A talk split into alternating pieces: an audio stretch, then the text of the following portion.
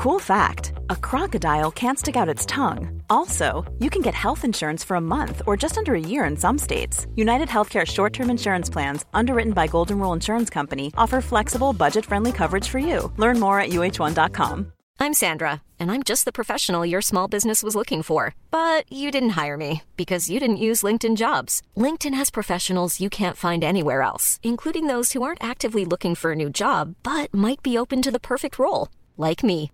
In a given month, over 70% of LinkedIn users don't visit other leading job sites. So if you're not looking on LinkedIn, you'll miss out on great candidates like Sandra. Start hiring professionals like a professional. Post your free job on linkedin.com/people today.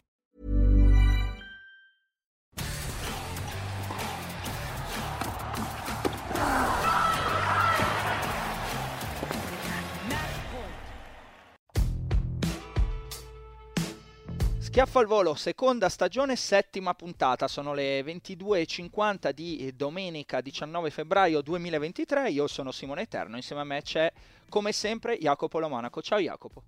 Ciao Simo. Come stai? Reduce Bene. dalla vittoria della Roma, quindi suppongo bene. Poi ha segnato Solbakken, quindi C'era la mitica canzone di Marco Violi, Violi Nation, che era qualcosa su Solbakken che mi aveva fatto ridere, però eh, ne ha fatte talmente tante che... Tu lo conosci un po' il personaggio o no? Pochissimo, cioè non ho mai capito esattamente se fosse qualcosa di serio o una presa in giro. No, non era qualcosa, cioè le canzoni che fa sono straordinarie. Io, No, io ma a prescindere da quello, ma lui che voleva denunciare tutti, Eh, non ho mai capito Non lo so, se- il, il- il se so- ci faceva sul serio no. no, il soggetto non mi pare troppo uno... un- non me ne voglia, ecco tu. Adesso Mi sono- partono querele. No, infatti mi sto, sto cercando di usare le parole giuste e non, e non le trovo. Quindi mi fermo qua, torno alle canzoni e c'era quella su Solano che mi fa impazzire. Solano era quello che faceva John la- Solano. Esatto. E quella su i Bon Funk and Seas Freestyle era Solano.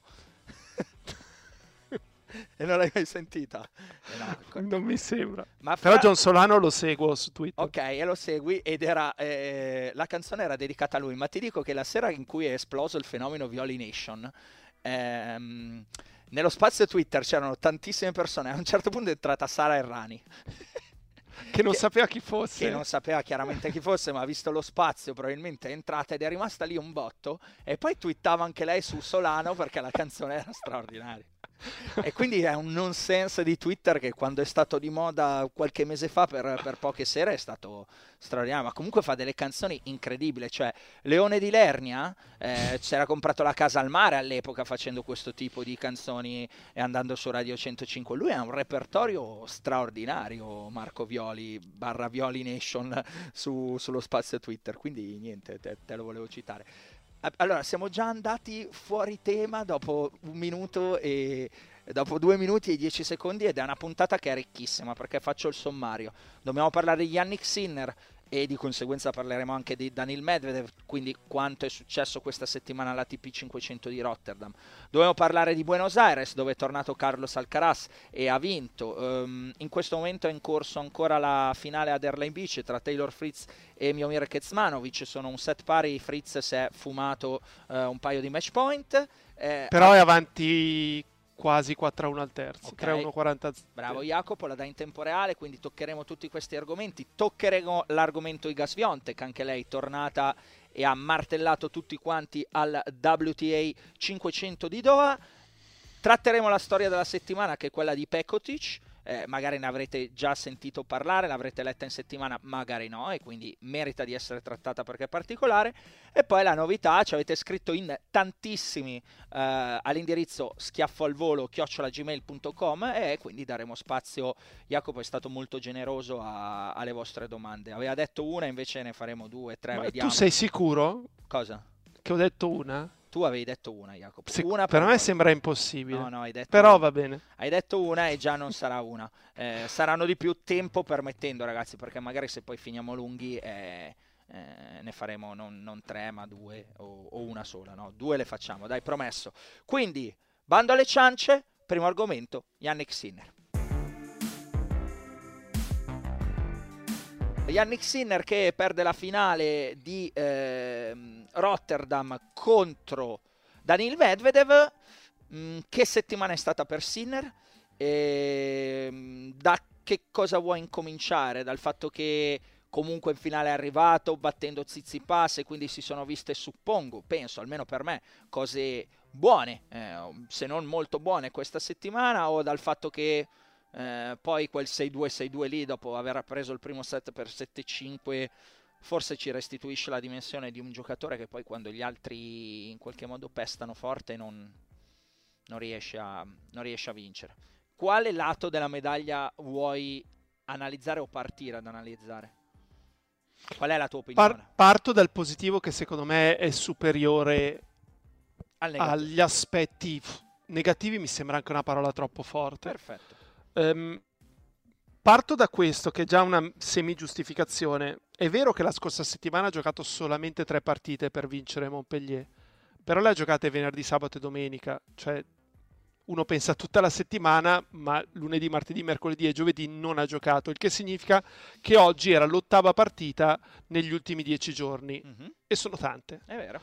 Eh, e questa settimana ha faticato di più rispetto alla scorsa perché già al primo turno è andata al terzo con Bonzi, al secondo turno c'è stato il match con Tsitsipas che l'ha vinto, tra virgolette agevolmente, però è un match ricco di tensione per lui, ogni, ogni punto, ogni game deve stare super attento. La semifinale di ieri, che è finita anche tutto sommato non prestissimo, è stata tosta perché Grispor ha giocato, secondo me, anche al di sopra sì, di quello che sì, sì. può fare. Gli stava dentro quasi tutto. E, e oggi per direi 9-10 game ha giocato davvero bene molto propositivo, quando c'era da venire avanti veniva avanti, quando era giusto giocare la smorzata lo ha fatto perché Medvedev era lontanissimo. Poi sinceramente io sul 5 pari hanno inquadrato lui alla conclusione di quel game e un istante dopo hanno inquadrato Medvedev. Eh, Sinner era al 35 chilometro della maratona e, e Medvedev era al decimo la speranza a quel punto è ok che finisse come è finito il primo, ovvero riuscire a vincerlo, e poi il secondo lasci un po' andare, magari recuperi le energie.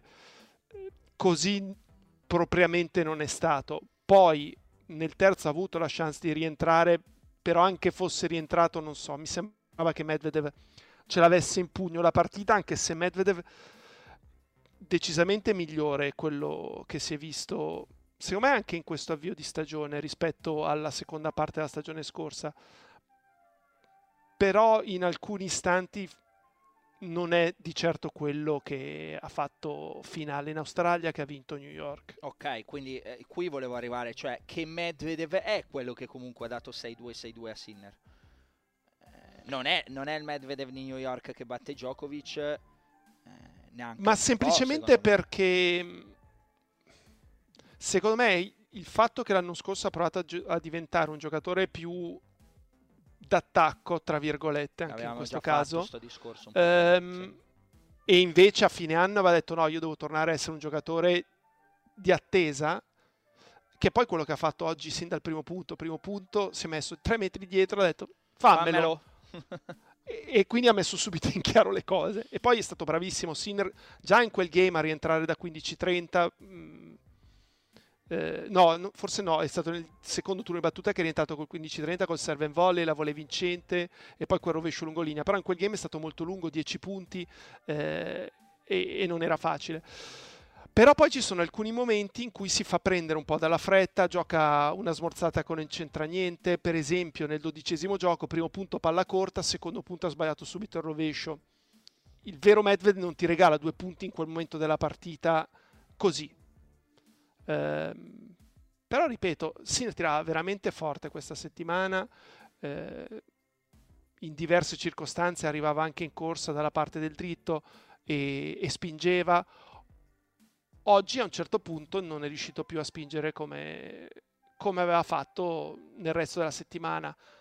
Vuoi perché appunto era l'ottava partita in dieci giorni e vuoi che dall'altra parte della rete comunque c'è Medvedev che un po' di angoscia te la mette perché sembra di non riuscire mai a spaccarlo. Più che altro io ho avuto la sensazione che Medvedev mh, sapesse, cioè, non so come definirlo, um, cioè sapesse che non avrebbe perso questa partita. Hai capito cosa intendo? Cioè, guardavo Medvedev e, e pensavo, è convinto di battere Sinner, anche perché i precedenti parlavano chiaro, 4-0, cioè ho avuto come la sensazione che Medvedev entrasse in campo oggi, sì è entrato in campo oggi, e dentro di sé fosse convinto di non perdere, di, avere, di essere semplicemente più forte di Sinner.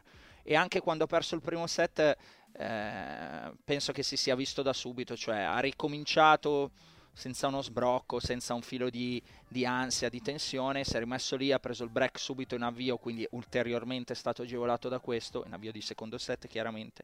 Ehm, e non so quanto questa cosa sia preoccupante per Sinner Jacopo, cioè se uno comunque con cui si dovrà inevitabilmente confrontare in futuro per vincere i titoli che vuole vincere Sinner, pensa di essere così più forte di lui e poi lo dimostri perché alla fine eh, l'ha sempre dimostrato fin qua perché poi le vittorie al di là di un set eh, rubato qua e là di Medvedev su Sinner sono state piuttosto nette. Cioè, non mi dà una buona sensazione per Sinner. Sembra sempre che voglia fare il cattivo con Sinner, ma semplicemente vedo il lato giornalistico della cosa, cioè il lato più analitico, mettiamola così. Dei, dei numeri alla mano, eh, te la faccio, te la bru- brucio ancora di più. Cioè, ho la sensazione che Medvedev sia quando giochi con Sinner eh, sia come una partita quando gioca con Rublev cioè dice io sono più forte di te, non mi batti. Però ci ha perso uh, al Master. Eh... Come ci ha perso al Master, Jacopo? No, non ci ha perso al Master. Sì che ci ha perso, ci ha perso 7-6 al terzo. Ha perso tutte e tre le partite così, eh, Medvedev, con Rublev. Dico. Ah, con Rublev, pensavo okay. con Sinner. Quindi... No, no, io ti dicevo i 4-0 precedenti di Sinner. Sì, sì. Eh non è che devi essere d'accordo, era solo una No, non è che non sono... nel senso che... Uh, cioè a te non dà questa sensazione? Oggi ce l'aveva perché, come me ne sono accorto io sul 5 pari, secondo me se ne è accorto anche lui che, che Sinner non poteva fare un'altra ora quel, a quel livello. Per questo è rimasto tranquillo. Poi certo, se va subito avanti un break nel secondo, rafforza questa idea che aveva. Però il modo in cui perde il dodicesimo gioco non va tanto bene. Mm-hmm. Poi puoi avere tutta la sicurezza del mondo, ma quel game non lo deve perdere. Vai al tiebreak, poi vediamo cosa succede. Certo. Eh, un altro aspetto che mi è piaciuto invece di Medvedev è stato sul 4 pari, che veniva da un game abbastanza tosto, vinto sul 4-3, proprio non un game scontato, con diversi scambi lunghi in cui lui ha corso. Va sotto 40-0 e è stato lì quando non ci sei proprio perfettamente come... Sì, dici ok. Tanto perché poi... due break di vantaggio, chi se ne frega. No, ma io parlo del, seco... del primo, è 4 ah, pari. Okay. Va 40-0 Sinner. Hai appena tenuto una battuta difficile. I, I, primi due punti di quel nono game comunque di nuovo sono stati lunghi. Vai sotto 40-0. Magari vai anche 40-15, ma giocando in maniera diversa. Invece anche sul 40-0 Medwes è rimasto lì. Mm-hmm. È andato 40-15. Poi è andato 40-30, poi sì, Sinner sì, chiuso, ricordo. mi sembra con un vincente. Ehm, tra l'altro dopo un bello scambio che quando ha alzato la mano sembrava il Papa, no? E, ehm, però quello anche è un segnale di, di, uno che sta bene, che sta bene di testa e sta bene di fisico. Ehm, però a me, ripeto, Sinner è piaciuto in, queste due settimane, ha fatto punti col servizio, è venuto avanti, ha giocato la palla corta, eh, ha usato un po' di più il lungolinea. Certo è che quando poi va un po' in fatica il lungolinea, soprattutto di dritto, perde in precisione. E quando non sei preciso con il lungolinea, con Medvedev, lui è molto bravo a giocare quei diagonali molto bassi e molto stretti, che proprio ti massacrano. Quindi mi pare di capire, Jacopo, che non sei preoccupato da questa sconfitta di Sinner, eh, cioè vedi diciamo i lati positivi della cosa. Sì, mm, perché okay. poi uno può dire, eh, però regge un set. Mi viene in mente la partita con Alcaraz di New York e lì ha retto 5 set, ha, ha un'intensità pazzesca. Poi certo il modo di giocare di Alcaraz è diverso da quello di Medvedev. Io penso che la cosa più positiva della settimana di Sinner, al di là aver battuto Zizipas, di cui ancora peraltro non abbiamo parlato, perché comunque eh, nel suo cammino insomma c'è eh, una vittoria sul numero 2 della race, 3 del mondo in questo momento, quindi eh, sicuramente è una, è una, partita importante ed è stata anche una partita abbastanza netta quella vinta da Sinner.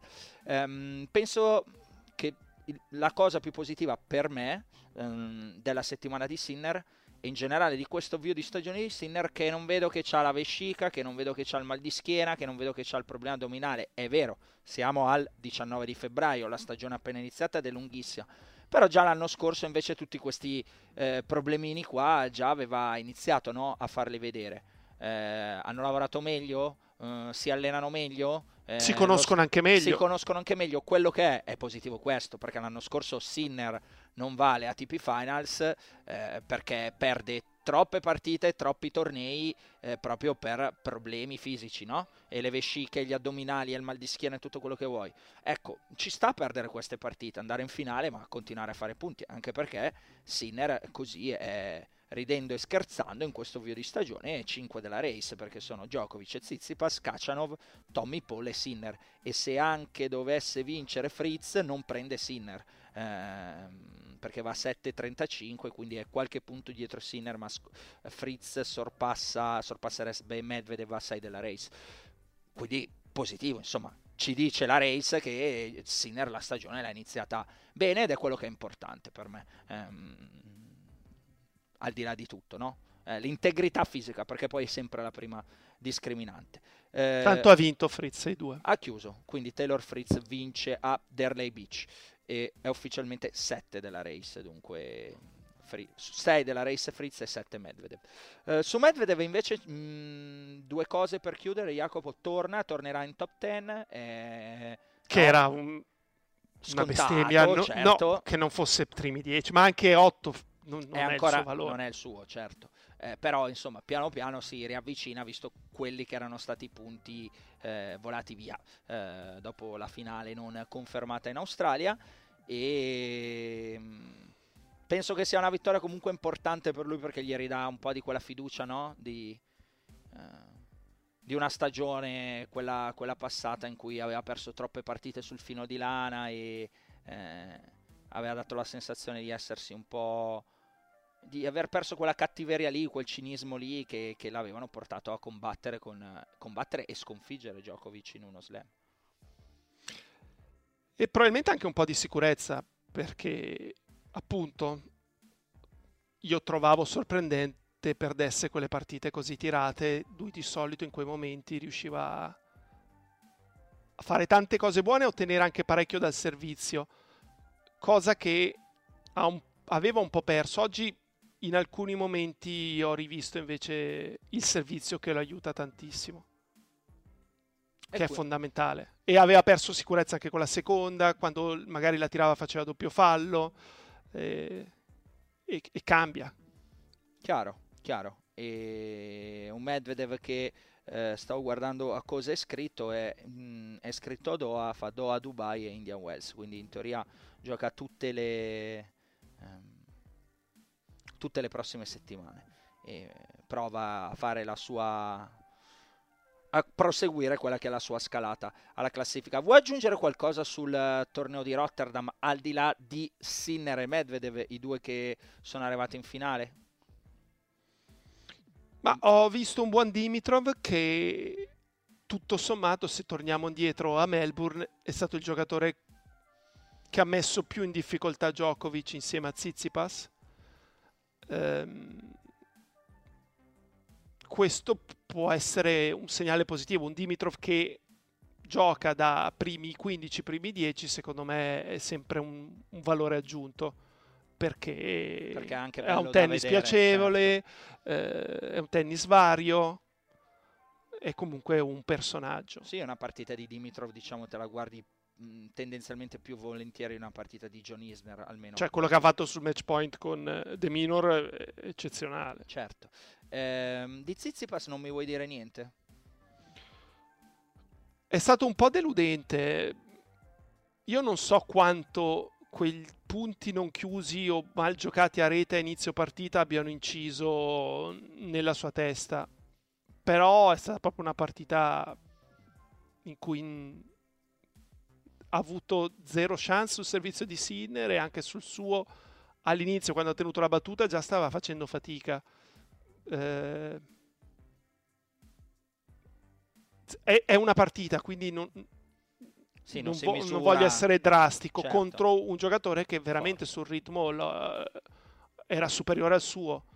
E, e, quindi cosa poteva fare per stargli dietro? Fare punti a rete quando veniva avanti, metterlo in difficoltà e, invece al contrario di tante altre volte in genere, non dico contro Sinner, le volée non lo hanno aiutato come avrebbero dovuto per poter fare una partita diversa. Va bene, allora chiuso il capitolo um, Rotterdam, perdono, mi ero perso, andiamo a eh, prendiamo un bel volo intercontinentale per la gioia di Jacopo, appassionato di aerei, e andiamo in Sud America, a Buenos Aires, alla TP 250, Terra Rossa. Tornava eh, Carlos Alcaraz e Carlos Alcaraz ha vinto subito. Sì, eh, ci mancava non vincesse questo torneo, sinceramente. Eh. Dopodiché Gere e Lajovic sulla terra non sono degli avversari proprio comodissimi quando rientri, perché eh, sanno giocare sulla terra, però è talmente più forte che, che, che, è normale che abbia vinto il torneo. Cioè io vedere Norri in finale un torneo sulla terra non, non ce la faccio. Tu sei molto caustico, io invece voglio essere più generoso con Alcaraz perché eh, non è facile rientrare, secondo me, mai, per quanto tu possa essere più forte degli altri, non è, non è banale. Eh, tornare, specie all'età che ha Alcaraz, perché non è che è un veterano e dice torno e ho comunque tanti anni di esperienza nel circuito e so come fare.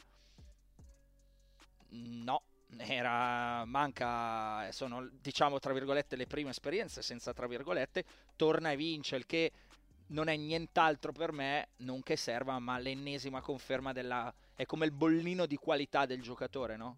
Cioè questo è forte, punto e basta. Serviva questa cosa? No, però è un'ulteriore dimostrazione in più, almeno io la vedo così. Secondo me è molto sopravvalutata questa cosa del mm. uno che non gioca, fa fatica, deve ritrovare il ritmo partita. Io non. Non ci credi. non è per tutti così. Mm.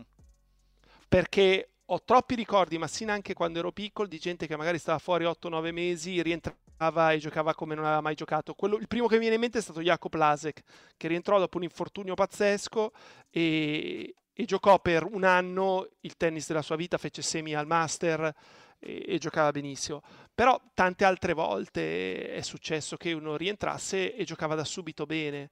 Eh, in altre circostanze, ci viene in mente Djokovic dell'anno scorso, invece ha impiegato tre tornei per iniziare a assomigliare a Djokovic. Alcaraz è, è, talmente sicuro di sé che non, non aveva dubbi. Cioè, mi, in un certo senso mi è anche piaciuto quello che, che ha scritto, eh, non so se era Instagram o Twitter, dicendo mi è dispiaciuto non poter lottare per la prima posizione mondiale. Cioè, sono stato scavalcato, ma ero fuori. Mm-hmm. Che, che, è una dimostrazione di forza, sì, sì. perché uno può, anche, uno può, anche, dirti, certo, eh, e Djokovic non gli hanno dato i punti di win, non gli hanno fatto giocare l'Australian Open, non saresti mai arrivato neanche numero uno se, se ci fosse tutto questo, no? E, e, sicuramente, come l'ho letto io, l'avrà letto anche Djokovic, e non devi dare ulteriore benzina a Djokovic eh, eh, o in, incentivi per fargli venire voglia di batterti. Però è dimostrazione appunto di sicurezza in se stesso e di carattere e, e comunque di, di, qualità perché poi mi dai l'assist per dare una statistica a Jacopo su Alcaraz. È diventato l'ottavo teenager a vincere almeno sette titoli ATP vuoi sapere chi è la compagnia di Alcaraz da teenager? dimmi. Björn Borg Mats Wilander, Boris Becker, Andrei Agassi, Leighton Hewitt, Rafa Nadal, Andrei Medvedev. Non male. Al di là di Andrei Medvedev va bene tutto quello che vuoi gli altri insomma qualcosina in questo sport l'hanno, l'hanno lasciato, no? Uh, ripeto, sai, le Sarebbe... statistiche aiutano o non aiutano, però ti danno un po' eh, sicuramente l'idea. l'idea, ecco. Sarebbe interessante chiedergli quale, se qualcuna di queste carriere firmerebbe per replicare. Dagli la statistica e poi dice, beh, secondo me la risposta è piuttosto semplice. Secondo me dice di no. No? Cioè ti dice non ti accontenterebbe di No. replicare la carriera di Rafael Nadal? Ah sì, Nadal direi di sì. Eh, Jacopo. 14 titoli a Parigi. No, beh, ma 14 Parigi n- Non ci saranno li mai vinceranno. no. No, almeno non finché sarò in vita Devono io. mandare giù Alien vs Predator per fare una roba del genere. E ma deve vincere sempre Alien. Esatto. e quindi niente, no, vabbè, abbiamo, abbiamo diciamo opinioni diverse sul, sul rientro di un giocatore, l'opinione comune è comunque che Alcaraz è molto forte, infatti si è vinto, si è vinto il titolo, adesso è scritto lui, continuerà il suo bel... mm, la sua bella diciamo passeggiata sudamericana perché fa Rio de Janeiro poi vola ad Acapulco eh, dove è testa di serie numero uno e poi va a India Wells. Come eh, tutti quanti. Ehm, su Buenos Aires aggiungo per chi interessa insomma per chi s- ci sarà magari qualcuno a cui piace Jacopo il doppio. Fognini e Bolelli hanno vinto il titolo di doppio. Eh, Sì. ho guardato gli avversari battuti insomma siamo veramente a a poco. Eh, non è che voglio sminuire però eh, quello era il primo torneo hanno, dove hanno fatto punti in questo 2023 sono 26 della race sono andato a controllare con questi 250 punti. Sono iscritti anche insieme a, a- a Rio.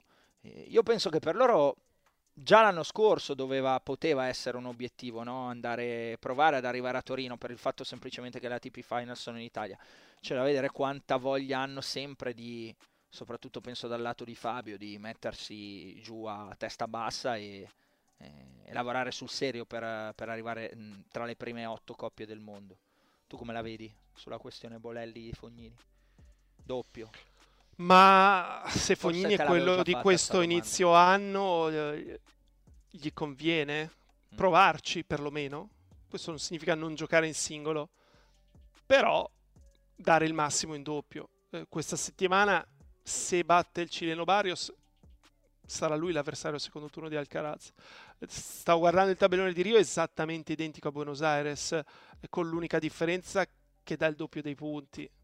È veramente scarso come 500 se consideriamo che la 8 era Coria che poi si è anche tolto ed è 49 al mondo sì sì. e Rotterdam era un 500 era 19 e Sinner non era testa di serie. Eh sì sì sì l'ho letta anch'io Eh, l'avevo letta non- anch'io questa sta cosa. roba deve finire cioè eh ma come la fai finire? fai finire che dai una percentuale di punti a seconda della forza del tabellone Mhm. dai dei punti Algoritmo. a seconda dei giocatori che batti cioè Mettiamo lì due ingegneri. Ma no, ma c'erano i bonus in point quando ero un bambino io, dai. e- perché li hanno tolti No, ha senso, assolutamente, assolutamente. non sì. può essere la stessa cosa vincere Rio e vincere Rotterdam, ma poi ci sono tornei anche più grossi, a volte 500. No, no, assolutamente. eh, si diceva no, che comunque questa settimana cioè, Rotterdam era un 500 che sapeva di 1000 ed è vero, insomma, c'erano, c'erano tutti i principali eh, giocatori, chi più chi meno, eh, è così. Sono, sono perfettamente d'accordo. Saltiamo ad Erley Beach allora, dove Taylor Fritz ha, ha vinto il torneo su Kecmanovic. Eh, quanto è finito il terzo? 6-2, 6-2. quindi 6-0, 5-7, 6-2.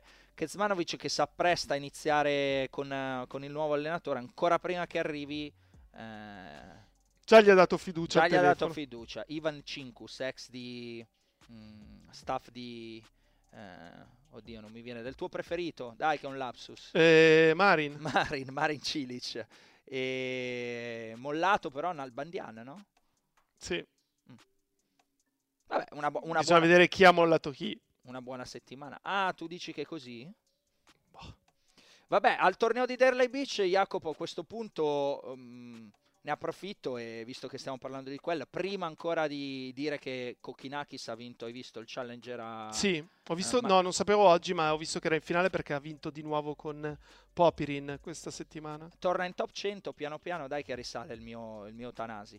Eh, no, parlavo di Derley Beach, Jacopo, e direi che eh, non so se l'hai letta, ma la racconto io. È, è stata di... la, vai, stor- vai. La, la, storia della, la storia della settimana, quella di Pekotic. La riassumo il più breve possibile, però merita di essere un po' raccontata tutta. Questo Matija, Mattia, Matija, Mateja, c'era Mateja Kezman una volta, un giocatore, non so se era scritto uguale. Comunque Pekotic eh, nel, nel, 2015 gioca, eh, parto da lontano, all'ultimo torneo dell'anno raggiunge la sua prima e unica finale a livello challenger a Sonzu e tu dici, vabbè, è un giocatore che ci sta provando. Qualche settimana dopo va in Australia, a Melbourne, eh, per giocare con la classifica alle qualificazioni all'Australian Open 2016, si prende un'infezione da stafilococco, costretto a un intervento allo stomaco, si fa otto mesi a letto eh, con tanto di reazione avversa all'anestesia. Eh, il tennis scappa un po' via, allora studia, fa un master in business administration ad Harvard, hai detto niente. Hai capito, però il tennis resta un po' lì come tarlo. E allora è trentenne, il 2000, a metà 2019, dice mi prendo un anno per provare di nuovo a fare il tennista. Vince 5 ITF, arriva a circa 300 del mondo in pochi mesi, arriva la pandemia. E a quel punto dici cosa fai? Ti arrendi al destino, no? Eh, o quasi.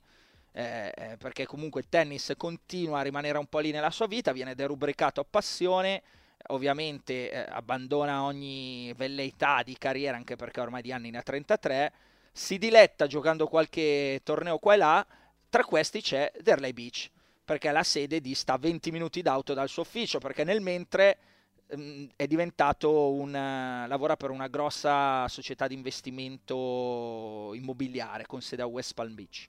Eh, lo scorso weekend si presenta a Derley Beach e firma come alternate nelle qualificazioni col ranking protetto. Però non basta per essere ammesso. Ti pare che possa finire qua la storia? No, sta iniziando. Torna ad Erlay Beach il giorno dopo perché ha lasciato incar- a, a, incordare tre racchette. Eh, arriva, trova il supervisor che gli dice: Guarda che forse si ritira uno e devi giocare. Così è. Chiamano la sua partita ma lo fanno con il nome di quello che si è ritirato, cioè lui entra in campo chiamato con un altro nome, e lui a raccontare questa storia, vi invito ad andarla a vederla, uh, ad andare a sentire tutta la storia sul canale ufficiale YouTube del, del torneo di Derley Beach.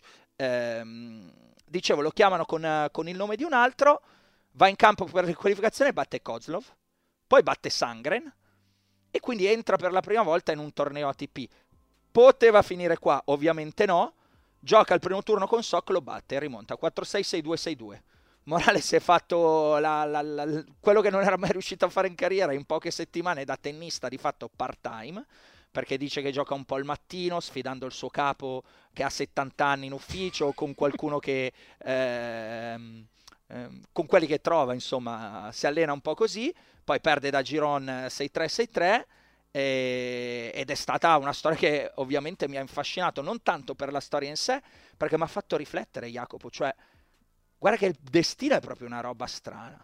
Eh, mi ha ricordato proprio, lo ricordi quel film anni 90, commedia romantica, Sliding Doors, sì, con Gwyneth Paltrow? Mm-hmm. Eh?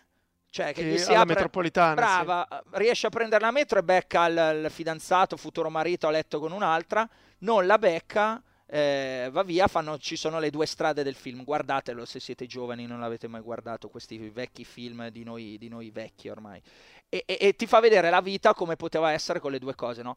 Chissà come poteva essere la vita di Pekotic, magari era un tennista se non si becca sta infezione nelle qualificazioni del 2016, perché comunque uno che si allena part-time, va alle qualificazioni e batte comunque Kozlov, Sangren e Sok, per quanto magari non al meglio delle loro carriere, ma tre giocatori di tennis senza dubbio. Quindi del talento sicuramente questo ragazzo ce l'aveva, o no? Sicuramente. Eh? eh ma a parte lui chissà quanti che sanno giocare non, non riescono a emergere perché non hanno le, le possibilità economiche. Io ho, ho, l'esempio di Aspelin perché era all'università con me che, che giocava veramente bene e solo che è salito talmente in fretta in doppio che ha scelto di fare il doppista. Mm-hmm. Poi dirai, ha, vinto uno slam, ha fatto finale alle Olimpiadi contro Federer e Vavrinka, forse ha fatto bene. Mm-hmm. però magari in singolo arrivava tra i primi 60-70 al mondo e in doppio poteva fare lo stesso, gli stessi risultati. Certo. Però lui non aveva allora la possibilità di continuare a giocare Futures nel momento in cui poteva giocare ATP in doppio. Chiaro. Eh, sì, sono, sono, sono, anche queste qua, no? porticine o porte che, eh, che si aprono e si chiudono. Comunque Pekotic chissà se lo rivedremo da qualche parte, io dubito appunto perché la sua vita è eh, a 33 anni nel, nell'investimento immobiliare, però è una storia che proprio mi ha, mi ha, colpito e non a caso ho visto fare il giro su, su, tanti siti, insomma è stata riportata quasi ovunque dopo che è uscita la storia e ripeto la sua intervista andatevela ad ascoltare se, eh, se vi va, fate molto in fretta, YouTube scrivete Pecotic, Derley Beach, vi uscirà il canale ufficiale, ci sono tre minuti dove spiega tutto quello che vi, vi ho raccontato in, in, in, 20 secondi, ecco poco più e, e fa, fa, abbastanza pressione perché ero lì che lo ascoltavo e dicevo ma guarda questo che storia incredibile che ha e, e il tennis poi è veramente malefico, cioè anche quando stava rientrando l'anno che si è dato in più, cioè arriva la pandemia, hai capito, era ritornato a ridosso dei 300, magari, ripeto, faceva il tennista con, eh, con due anni eh, giocati normali e invece evidentemente il suo destino non era quello. Eh, però ha avuto la sua piccola favola della settimana ed è finito anche in un lontanissimo da lui piccolo podcast italiano che ha parlato, ha parlato di lui. Chiuso col maschile, vuoi dire qualcosa del... Um, aggiungere qualcosa in generale di qualsiasi cosa dei tornei di questa settimana, di qualcuno che hai visto, di qualcosa che ti è piaciuto, qualcosa che non ti è piaciuto? Momento libero per Jacopo. Ma eh, allora lo schiaffo al volo è, riguarda uno dei tornei ATP. Ma lo schiaffo al volo alla lo tengo... No, ah, per okay. questo. Ah, okay. Questa me la tengo per la fine. Però segnalo la vittoria di Michael Mo su Shapovalov, eh, che ha fatto mo quarti di finale. Ho visto che ci hanno taggato da qualche parte e tu hai risposto sempre con grande... con grande... Mh, mm, devo trovare il termine. Eh, comprensione nei confronti di Shapovalov. Cos'è che gli hai scritto? È che non erano i tuffi, quindi no, che dovrebbe scriversi i tuffi, cos'è che era sì, il sol- sì. la solita cosa. Quello è il suo sport. Eh, ma Michael Moore ormai ci resterà marchiato, eh, dopo, dopo, quello, dopo l'impresa, dopo l'impresa a. Zverev che avevi detto, ma quando mai? Ma è negato. Va bene, andiamo al torneo femminile della settimana che è stato um, l'ATP, ah, pardon, l'ATP, il WTA 500 di Doha, Iga Swiatek. Swiatek, vai al primo turno, 6-0-6-1 a Collins, eh, turno saltato con la Bencic che si ritira, semifinale Kudermetova 6-0-6-1, finale Pegula 6-3-6-0 totali 4, 5 game concessi in eh, 3 partite. partite giocate. Non si è divertita mi viene in mente un titolo di una rivista della Lombardia di quando ero io under 12 e il numero uno della Lombardia era tale Corrado Mazza che era anche numero 2-3 d'Italia e c'era un titolo AAA avversari cercasi per Mazza e mia mamma era offesissima per questa cosa perché ero il numero 2 e ehm, e niente, eh, e vinceva sempre 6-0, 6-1, 6-1, 6-0, 6-0, 6-1, 6-1, 6-0 e, e la Sfiontek sembra, in vista della stagione sulla Terra, che abbia ripreso il ruolino dell'anno scorso. Sembra la mazza del, sì. del WTA, del circuito WTA. Io però, Jacopo, adesso sorridendo, eh, voglio sempre fare quello un pochino stronzo, ok? Mm, proprio uso questa parola. Facile quando è senza pressione, cara Iga quando è senza pressione fa quello che le pare perché continua a dare 6-0, 6-1 a questi tornei qua, che non è che siano tornei piccoli perché è un WTA 500. Però se questo è il livello, se tu mi dai 6-0, 6-1 a Kudermetova che non è scarsa, se mi dai 6-3, 6-0 a Pegula che non è scarsa, e lo fai spesso, significa che il tuo livello è molto più alto. Poi però arrivano negli slam e ti fermi. Lascia stare che in Australia perde con Ribachina, che vince Wimbledon, che comunque poi fa finale e la fa sudare a Sabalenka. Eh, però io mi aspetto che questo gap venga fuori più spesso negli slam. Invece, nonostante i titoli vinti da Sfiontek, il gap in questi anni già si vede e poi negli slam questo gap non c'è. Quindi sono stronzo io come dicevo prima Beh, oppure, oppure mh, mm, non si deve preoccupare Svionte che verranno fuori questo è il suo vero livello da qui avanti nel corso degli anni? L'anno scorso ne ha 22 di slam, dai. Mm. Sì, però mi pare Jacopo che sia nettamente più forte delle altre, quello è il senso, cioè mi aspetto che ne vinca, cioè mi aspetto che vada in Australia e vinca. Mi aspetto che adesso arriva a Parigi e vinca. Mi aspetto eh, che vada a Wimbledon e possi- migliori. Sì, che migliori, però non... Cioè, se fosse tutto così scontato, non si allaccerebbero neanche le scarpe. Quindi sono io che mi aspetto troppo da Sviontek. Ma fronte, forse è colpa sua che ha creato che queste dà, aspettative. Eh. Però poi ogni, ogni, torneo ha delle condizioni di gioco diverse, ogni torneo tu magari lo giochi con una testa diversa. È evidente che a Melbourne, ma prima anche di Melbourne, perché aveva preso 6-2, 6-2 dalla Pegula in United Cup, quindi eh, qualcosa non, non quadrava. Poi c'è chi ha ipotizzato che le condizioni di questa settimana fossero decisamente più lente, quindi lei si trovasse meglio perché aveva più tempo, eccetera, eccetera. Però mm, lasciano un po' il tempo che trovano queste considerazioni, secondo me. Mm-hmm. Ok, eh... e quindi? Alla fine di questo bel discorso. Quindi quando lei è in fiducia ci vuole qualcuno di molto più forte delle avversarie di questa settimana che la possa mettere in difficoltà o perlomeno che abbia dei colpi che le facciano venire dei dubbi. Quindi delle accelerazioni che le mettano paura. Certo. Non la è... Pegula ha un buon ritmo ma non ha quelle accelerazioni. Eh, Kudermetova idem. Ci vuole una come la Ribachina, una come la Sabalenka giocatrici di quel tipo. Che la mettano proprio sotto sotto, sotto pressione. Eh, va bene, vedremo se sarà così magari già da questa settimana, visto che si gioca il eh, WTA 1000 di Doha, dove, che è fortissimo. Che è fortissimo. Eh, dove Sviontek hai sotto mano il tabellone? Io non l'ho guardato. Sì, sì, l'avevo Vai. anche visto. Scatena, eh, raccontaci un po'.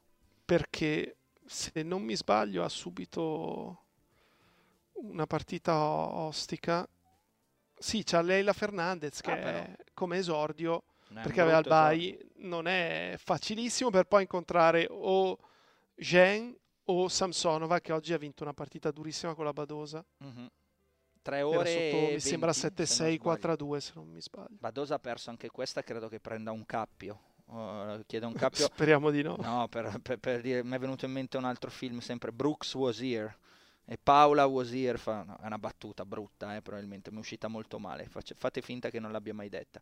Eh, era solo... Brooks Wazir è Shawshank Redemption. È sempre quello, sempre quello, perché mi viene okay. in mente il cappio e lui che si appende eh, nella sua stanzetta. No, era sportivamente parlando, Badosa che sta facendo una fatica incredibile a ritrovare risultati, gioca comunque una partita combattutissima, arriva lì e la perde e quindi è, è difficile poi no? reagire a questo tipo, di, ehm, questo tipo di sconfitte.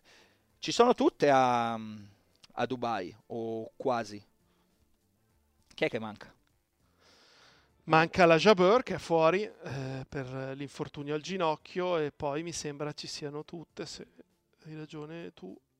E quindi... 1, 2, 4, 5, 6, 7, 8, 9, 10, 11, sì. Manca la 16. Chi è la numero 16 al mondo? Controllo. Te lo dico tra... Ce l'hai la classifica davanti? Manca la Alep. Alep. Sì, l'Alep manca di sicuro. Esatto, era lei. Perché poi okay. tra quelle sono appunto Jabor, Alep e Badosa che è uscita oggi e... La che ha perso, la, la Trevisan ha perso, manca la, la Contaveit. Anche che è la 27. Eh, Contaveit che secondo me il meglio ormai sì, l'ha, l'ha, dato. l'ha dato e l'ha fatto vedere. Eh, la settimana ci porterà appunto anche invece per quanto... Vuoi aggiungere qualcosa sul femminile? Perché abbiamo parlato solo della Sviontek, mentre degli altri parliamo sempre a oltranza. Cosa ti sei guardato? Hai visto qualcosa in generale? Sto riguardando il tabellone perché almeno magari mi, mi viene in mente qualcosa. Aspetta, eh. No, devi darmi... Io parlo, allora parlo di il- che nel resto della settimana eh, vedremo appunto l'ATP 500 di Rio dove c'è in sostanza tra i principali soltanto di nuovo Alcaraz con, eh, con Norri, mentre eh, a Doha vedremo Rubliov, vedremo Medvedev, vedremo Auger-Aliassime e Zverev, ehm, mentre, mentre a Marsiglia eh, abbiamo Urkac e Sinner. Secondo te Sinner gioca la terza settimana? Spero di no. La settimana consecutiva o arriva un saltino? Tu di- Secondo me non dovrebbe giocare. Ma non dovrebbe che ha un consiglio che gli dai tu, nel senso non dovrebbe giocare perché, ok, dato, riposati, ottica Indian Wells, Sì. ok. Ma non dovrebbe, è anche nel senso che secondo te arriva la notiziella che gli fa male la spalla e quindi o l'unghia del piede. Ma io ho letto un tweet, però non so se fosse una battuta, in cui penso fosse dopo la partita di ieri, arriva la telefonata della fidanzata e preno- che gli diceva allora prenoto il tavolo per lunedì sera a cena. Non, non so dove, eh. Eh, quindi mi auguro che si tolga. Co- cosa va a fare, dai? Vabbè, fare 250 punti Ho capito, ma- e scalare un po' la classifica. E accumula stanchezza. Però non è iscritto Sinner, eh, mm, scusami, alla, mm, alla settimana quella di, di Acapulco, Dubai, eh, da, da quello che vedo io. Quindi è- potrebbe fare questa, salta quello lì e va a prepararsi per Indian Wells. Sì, sì.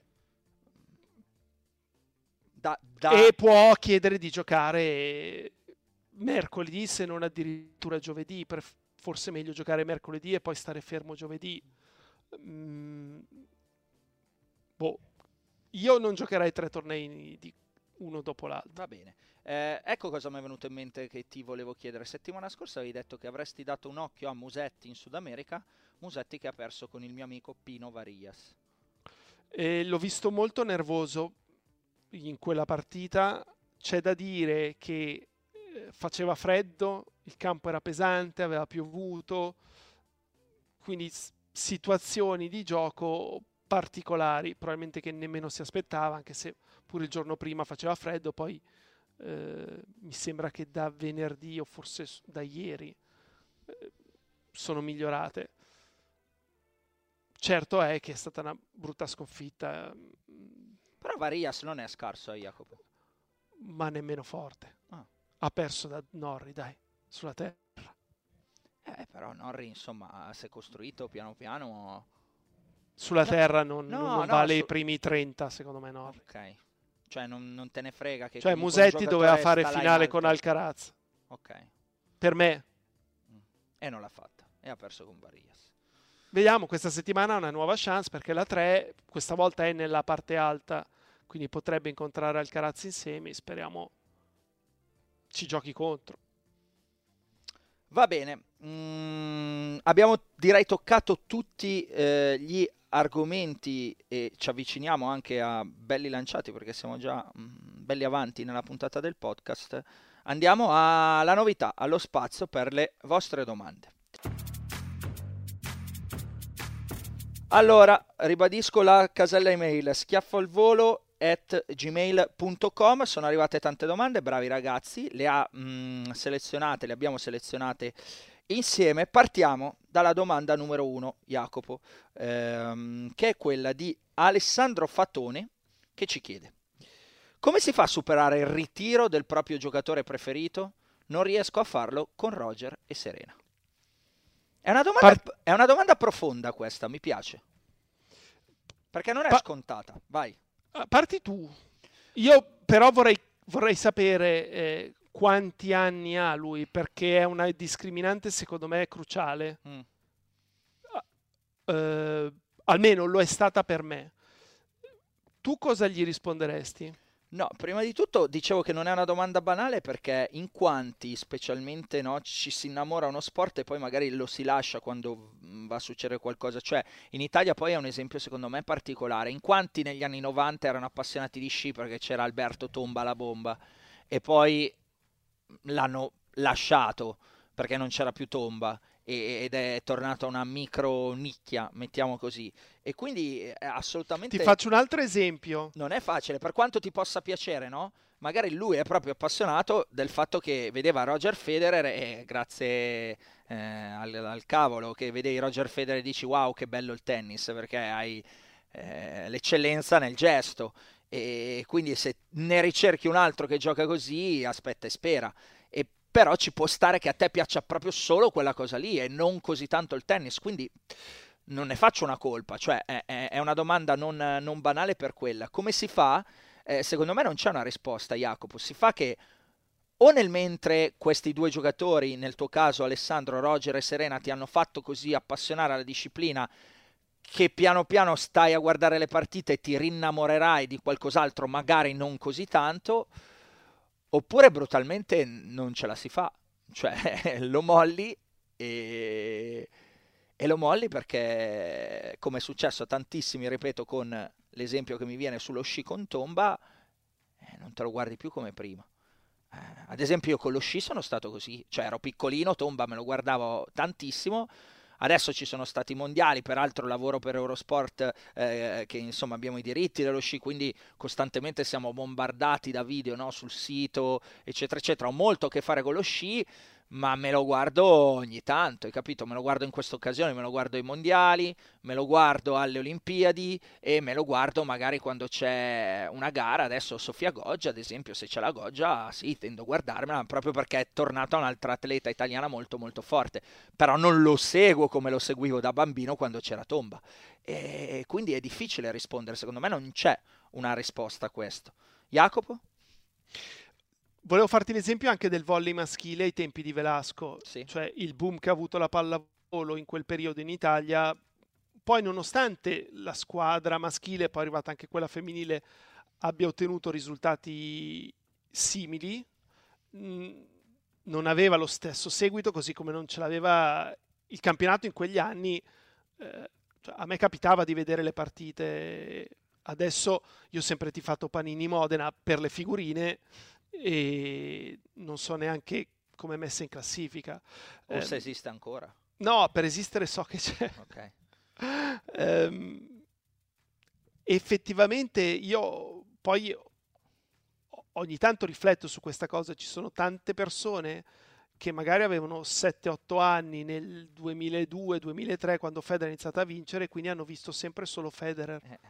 Sono cresciuti con Federer, adesso eh, ne hanno quasi 30 e, e, e, può anche essere che non guardino più il tennis. È quello che dicevo cioè, io. Io da bambino tifavo Villeneuve, non ho più tifato per nessun altro pilota come tifavo Villeneuve, ma perché poi quello che provi da bambino quando sei grande non, non no, puoi certo. avere lo certo. stesso trasporto. Eh, penso semplicemente anche alla Roma, se Totti fosse esistito quando ero bambino avrebbe avuto un valore che non ha avuto dopo per me. Cioè, per me rimane Giannini il capitano eh, e non Totti e, e, non si possono paragonare le due carriere, però è così. Quindi se non si è innamorato del tennis, per è innamorato semplicemente di Federer e Serena, eh, poi sai, uno ha anche delle priorità e non puoi seguire tutto. Quindi devi Quindi, fare delle scelte. Quindi non, sta a lui decidere se è solo un, in questo momento un momento passeggero in cui ha bisogno di staccarsi dal tennis perché la ferita è ancora troppo aperta nel non vedere più in tabellone né Federer né Serena oppure se si rende conto che non gli mancherà il tennis. Io so, posso aggiungere a questa cosa perché mi è venuto un flash adesso che per me la canzone di L. Golding sarà, ogni volta che la sento, l'ho risentita di recente, è indelebile collegata a Federer che piange in mano con Nadal. Cioè sarà per sempre quella canzone automaticamente la riporto a Federer. Eh, peraltro una canzone che mi piace molto. Eh, è un momento che non, non, c'entra molto con la tua domanda, ma mi è venuto in mente perché l'ho risentita proprio di recente, forse questa settimana, e, ogni, e la già avevo, l'avevo già risentita nel buco temporale che c'è stato da settembre a, ad oggi e tutte e due le volte, pum, mi è venuto il flash di Federer, quindi per me la canzone lì di, eh, di L. Golding eh, sarà per sempre collegata al, al, al, ritiro di Federer, piuttosto straziante come cosa. Ehm, niente, no, eh, non, non, c'entravo con la domanda, ma volevo dirlo. E...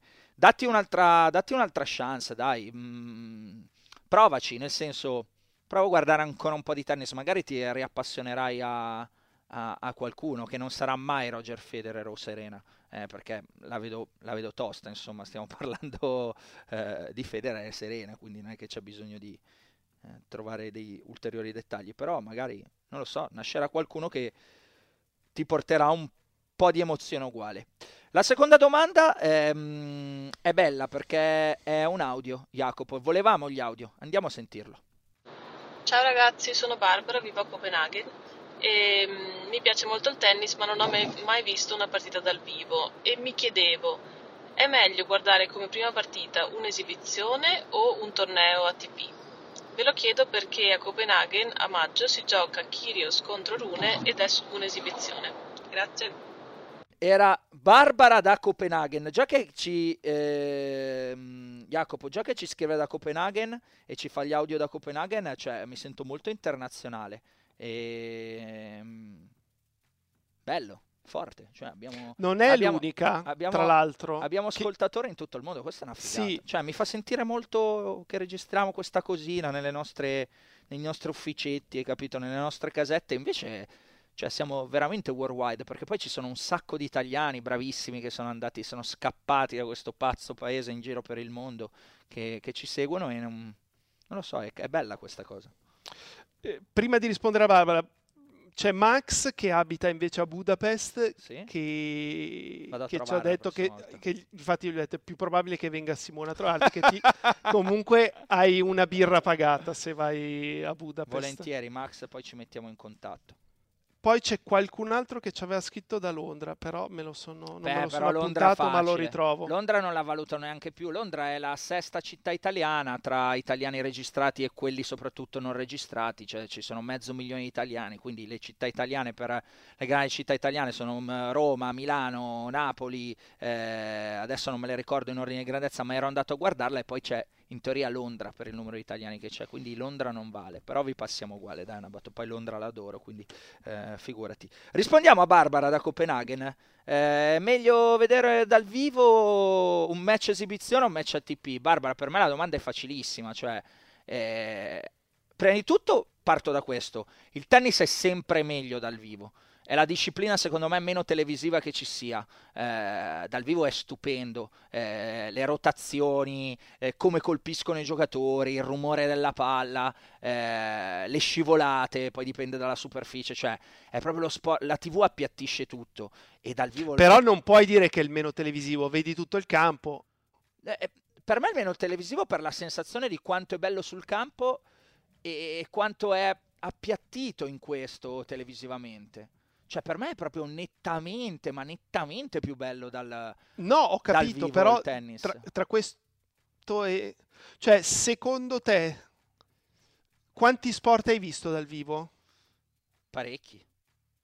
Ok, ma tanti, ed è tanti, quello che perde di anche, più? Avendo fatto anche un'Olimpiade invernale... Ed parecchi. è quello che perde di più, secondo te? Nello spostarsi dalla TV al vivo? Ma no, è chiaro che no, perché la Formula 1 per dirti se te la vai a vedere vedi una curva che passa e senti wow, wow, wow, cioè sarà stato a Monza, no? È dietro casa, sei mandato... Andavo a vedere le prove da bambino. Ok. Il quindi... Gran Premio non l'ho mai visto. Non hai mai visto il Gran Premio e ce l'hai no. dietro a casa, incredibile. Io sono stato eh, fidanzato con una ragazza eh, all'università la cui zia o cugina, adesso non ricordo bene, era tipo... Ehm, la figlia di quello che gestisce proprio il custode dell'autodromo. Quindi mi sono fatto dei gran gran premi di Monza scrocco eh, negli anni in cui, in cui siamo stati fidanzati. E, e no, cioè, è bellissimo perché comunque esce un po' matto, però è chiaro che il tennis ti restituisce molto di più che il Gran Premio, lì vedi solo una curva e non capisci niente. La mia era proprio una sensazione di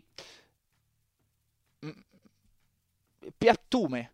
eh, la TV perde tutta quella che la fa proprio le rotazioni, il modo di giocare i colpi, la palla, come la lavori e dal vivo invece te ne accorgi e poi ti accorgi di quanto sono forti. Eh, quindi se ti piace il tennis, Barbara, e non l'hai mai visto, assolutamente devi andarla a vedere dal vivo. Poi tu fai riferimento all'esibizione Runer Kyrios. A Runer Kyrios vacci per forza perché ti diverti, figurati se quello non si inventa qualcosa, magari litigano pure, sarebbero anche in grado di farlo in un'esibizione. Però poi se riesci vai anche a vederti un match ATP o WTA o quello che è, eh, se sei appassionata di tennis, il mio consiglio in generale. C'ho un amico di famiglia dei miei, Jacopo, che gioca praticamente tutti i giorni a, a, a tennis e non si è mai andato a vedere una partita di alto livello. E io gli ho detto: Ma è incredibile da uno che è appassionato, gioca come te, ma spendi sti soldi e vattene a vedere perché capisci proprio poi tu che giochi tutti i giorni il livello che sono questi qua. Eh, e invece non l'ha mai fatto. E, e, niente, Fabio, rimedia se mi ascolti. Eh, vuoi rispondere tu anche a Barbara? Quando deciderà di andare a vedere un evento ATP, io suggerirei di andare nei primi giorni in modo che giri i campi. Assolutamente. E vedi il maggior numero di partite possibile, non per intere, anche guardare 5, 6, 7 game, un set, poi ti sposti, è divertente. Va bene, è un consiglio che mi sento di condividere anche questo, assolutamente, specie poi negli slam. Eh, giornata migliore, Barbara, prenditi un volo da Copenaghen a Londra, cerca un biglietto per Wimbledon al primo turno eh, il lunedì o il martedì gira per tutti i campi e guarda che spettacolo è il, il tennis e uno slam in generale. Eh, facciamo in tempo a fare la terza domanda, fammi un po' vedere il timing, siamo a un'ora, dobbiamo fare anche lo schiaffo, ma sì dai facciamola Jacopo. Terza domanda che ci eravamo segnati è quella di Paolo che ci fa innanzitutto i complimenti per il podcast, grazie Paolo. Eh, sarò breve e chiaro come piace a Jacopo. Perché non menzionate mai chi è il vostro, la vostra tennista preferito? Al di là di quanto amiamo il tennis e qualsiasi match da neutrali, tutti abbiamo un tennista che tifiamo più degli altri per qualsiasi motivo. Voi giustamente in telecronaca siete professionali e fate il vostro lavoro, ma perché non sbilanciarvi almeno nel podcast come fa Jacopo, sempre con la Roma, dicendo per quale tennista fate il tifo? Inizio io, Jacopo, o inizi tu? Vado io perché mi ha tirato di più in ballo. Ok.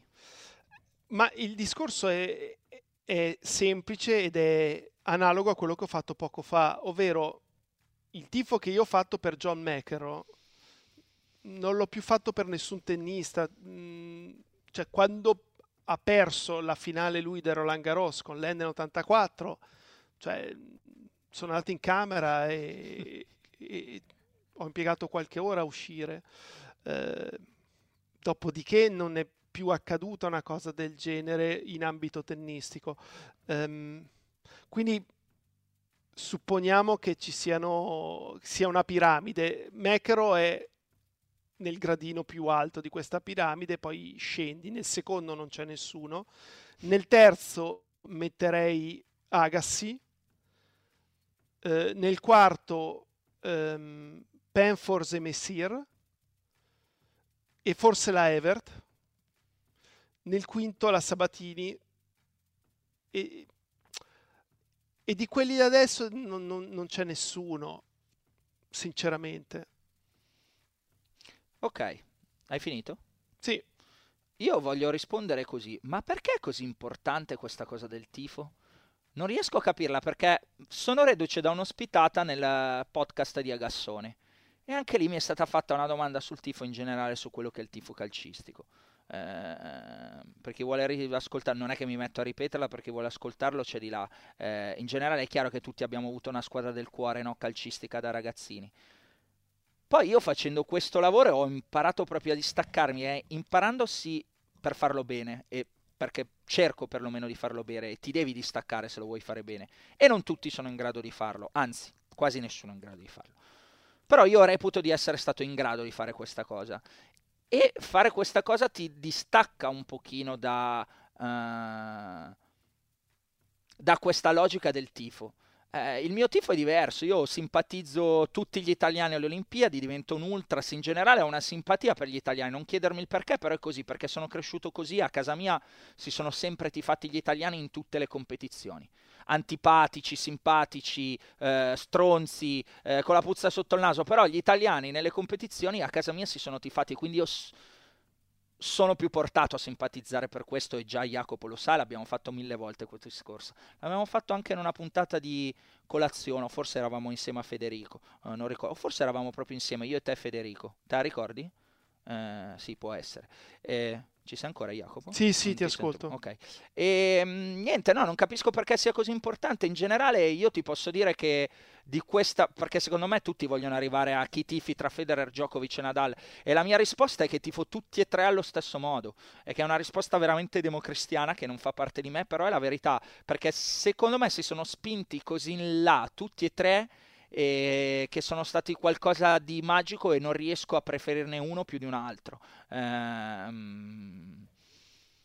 Rafa a suo modo, Roger perché Roger e Djokovic perché ho troppo troppo rispetto per quello che ha fatto, eh, specie perché arrivava dopo quei due. Ehm, quindi quello di Djokovic forse è proprio una questione di assoluto rispetto per la, l'impresa dell'uomo. Eh, e quindi non, non, ce l'ho e penso che mi aiuti molto questo nell'essere lucido nelle analisi e nel mio lavoro. E, eh, non riesco a capire invece perché per voi eh, ascoltatori eh, che ci ascoltate è così importante scoprire se c'è, se c'è un tifo. Secondo te perché Jacopo? Cioè, perché in tanti te lo chiedono, no? Ah, ma chi tifi? Ah, ma lui tifa per questo, per quello. Perché vogliono sapere questa cosa? Non, non, non lo so, però quello che vorrei fosse chiaro, almeno per quanto mi riguarda, ehm, è questo, perché giovedì sera c'era eh, Salisburgo-Roma Aia. e in contemporanea c'era Sinner Tsitsipas. Dobbiamo che avere Ricky Trevisani? No, no, no, no. Chi è che c'era? Beh, no, c'era, c'era Orsi che, vabbè. Ehm, comunque sia... Ehm... Sì, non hai guardato Sinner Tsitsipas? No, l'ho registrato. Eh. E cioè, la Roma va prima, E a un certo punto ho twittato, ce l'avevo con Zaleschi perché porco mondo, non fa mai una giocata che fosse una importante. Comunque sia, per, ma perché avevo delle aspettative su di lui e quindi quest'anno speravo facesse di più, visto quanto aveva fatto l'anno scorso. Va bene. E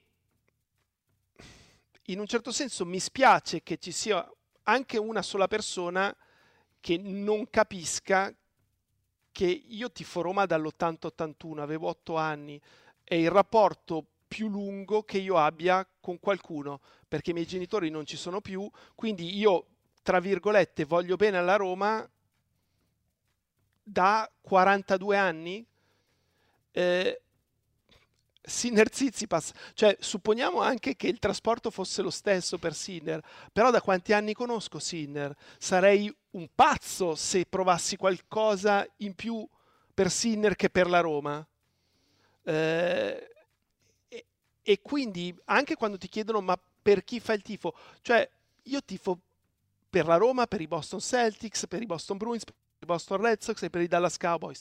Tutto il resto sì, mi fa piacere vedere determinate cose, così come mi fa piacere quando perdono determinate squadre piuttosto che persone, però non, non cioè, sono proprio due pianeti diversi. Va bene abbiamo chiarito. Allora io voglio fare un appello, visto che poi ci hanno risposto a un appello, adesso lo leggo, faccio un appello a qualcuno connesso al mondo a S Roma. Sentite, ma portiamo Jacopo Lomonaco a fare un giro a Trigoria, qualcosa, a conoscere i giocatori, a fare... Ma no, ma sarei emozionatissimo, non riuscirei. A fare due interviste, no, a fargli no. fare due foto. Per favore, no. ci possiamo, vi potete palesare all'indirizzo No, ma io voglio rimanere nell'anonimato. Ma no, ma fate fare un giro a quest'uomo qua, che è il primo tifoso d'Italia della Roma. Forse Addirittura. La tifa più di Totti, o non lo so, cioè...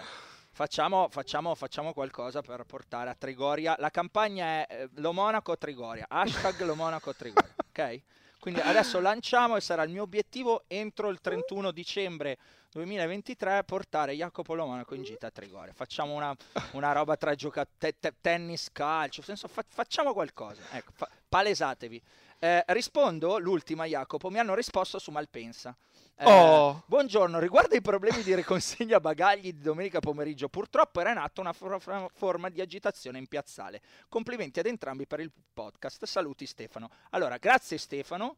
Per le agitazioni io sono tendenzialmente sempre a favore, ok? Eh, per- per- per- Però non è possibile, cioè non me la bevo Stefano, cioè, n- non sono contro le agitazioni, quindi non, non- non voglio andare di lì. Non me la bevo perché cioè, a- a- sono vent'anni che ci sono agitazioni a Malpensa, le prendo tutte io, avrò preso 140 voli, ogni volta ci mette una vita a Malpensa.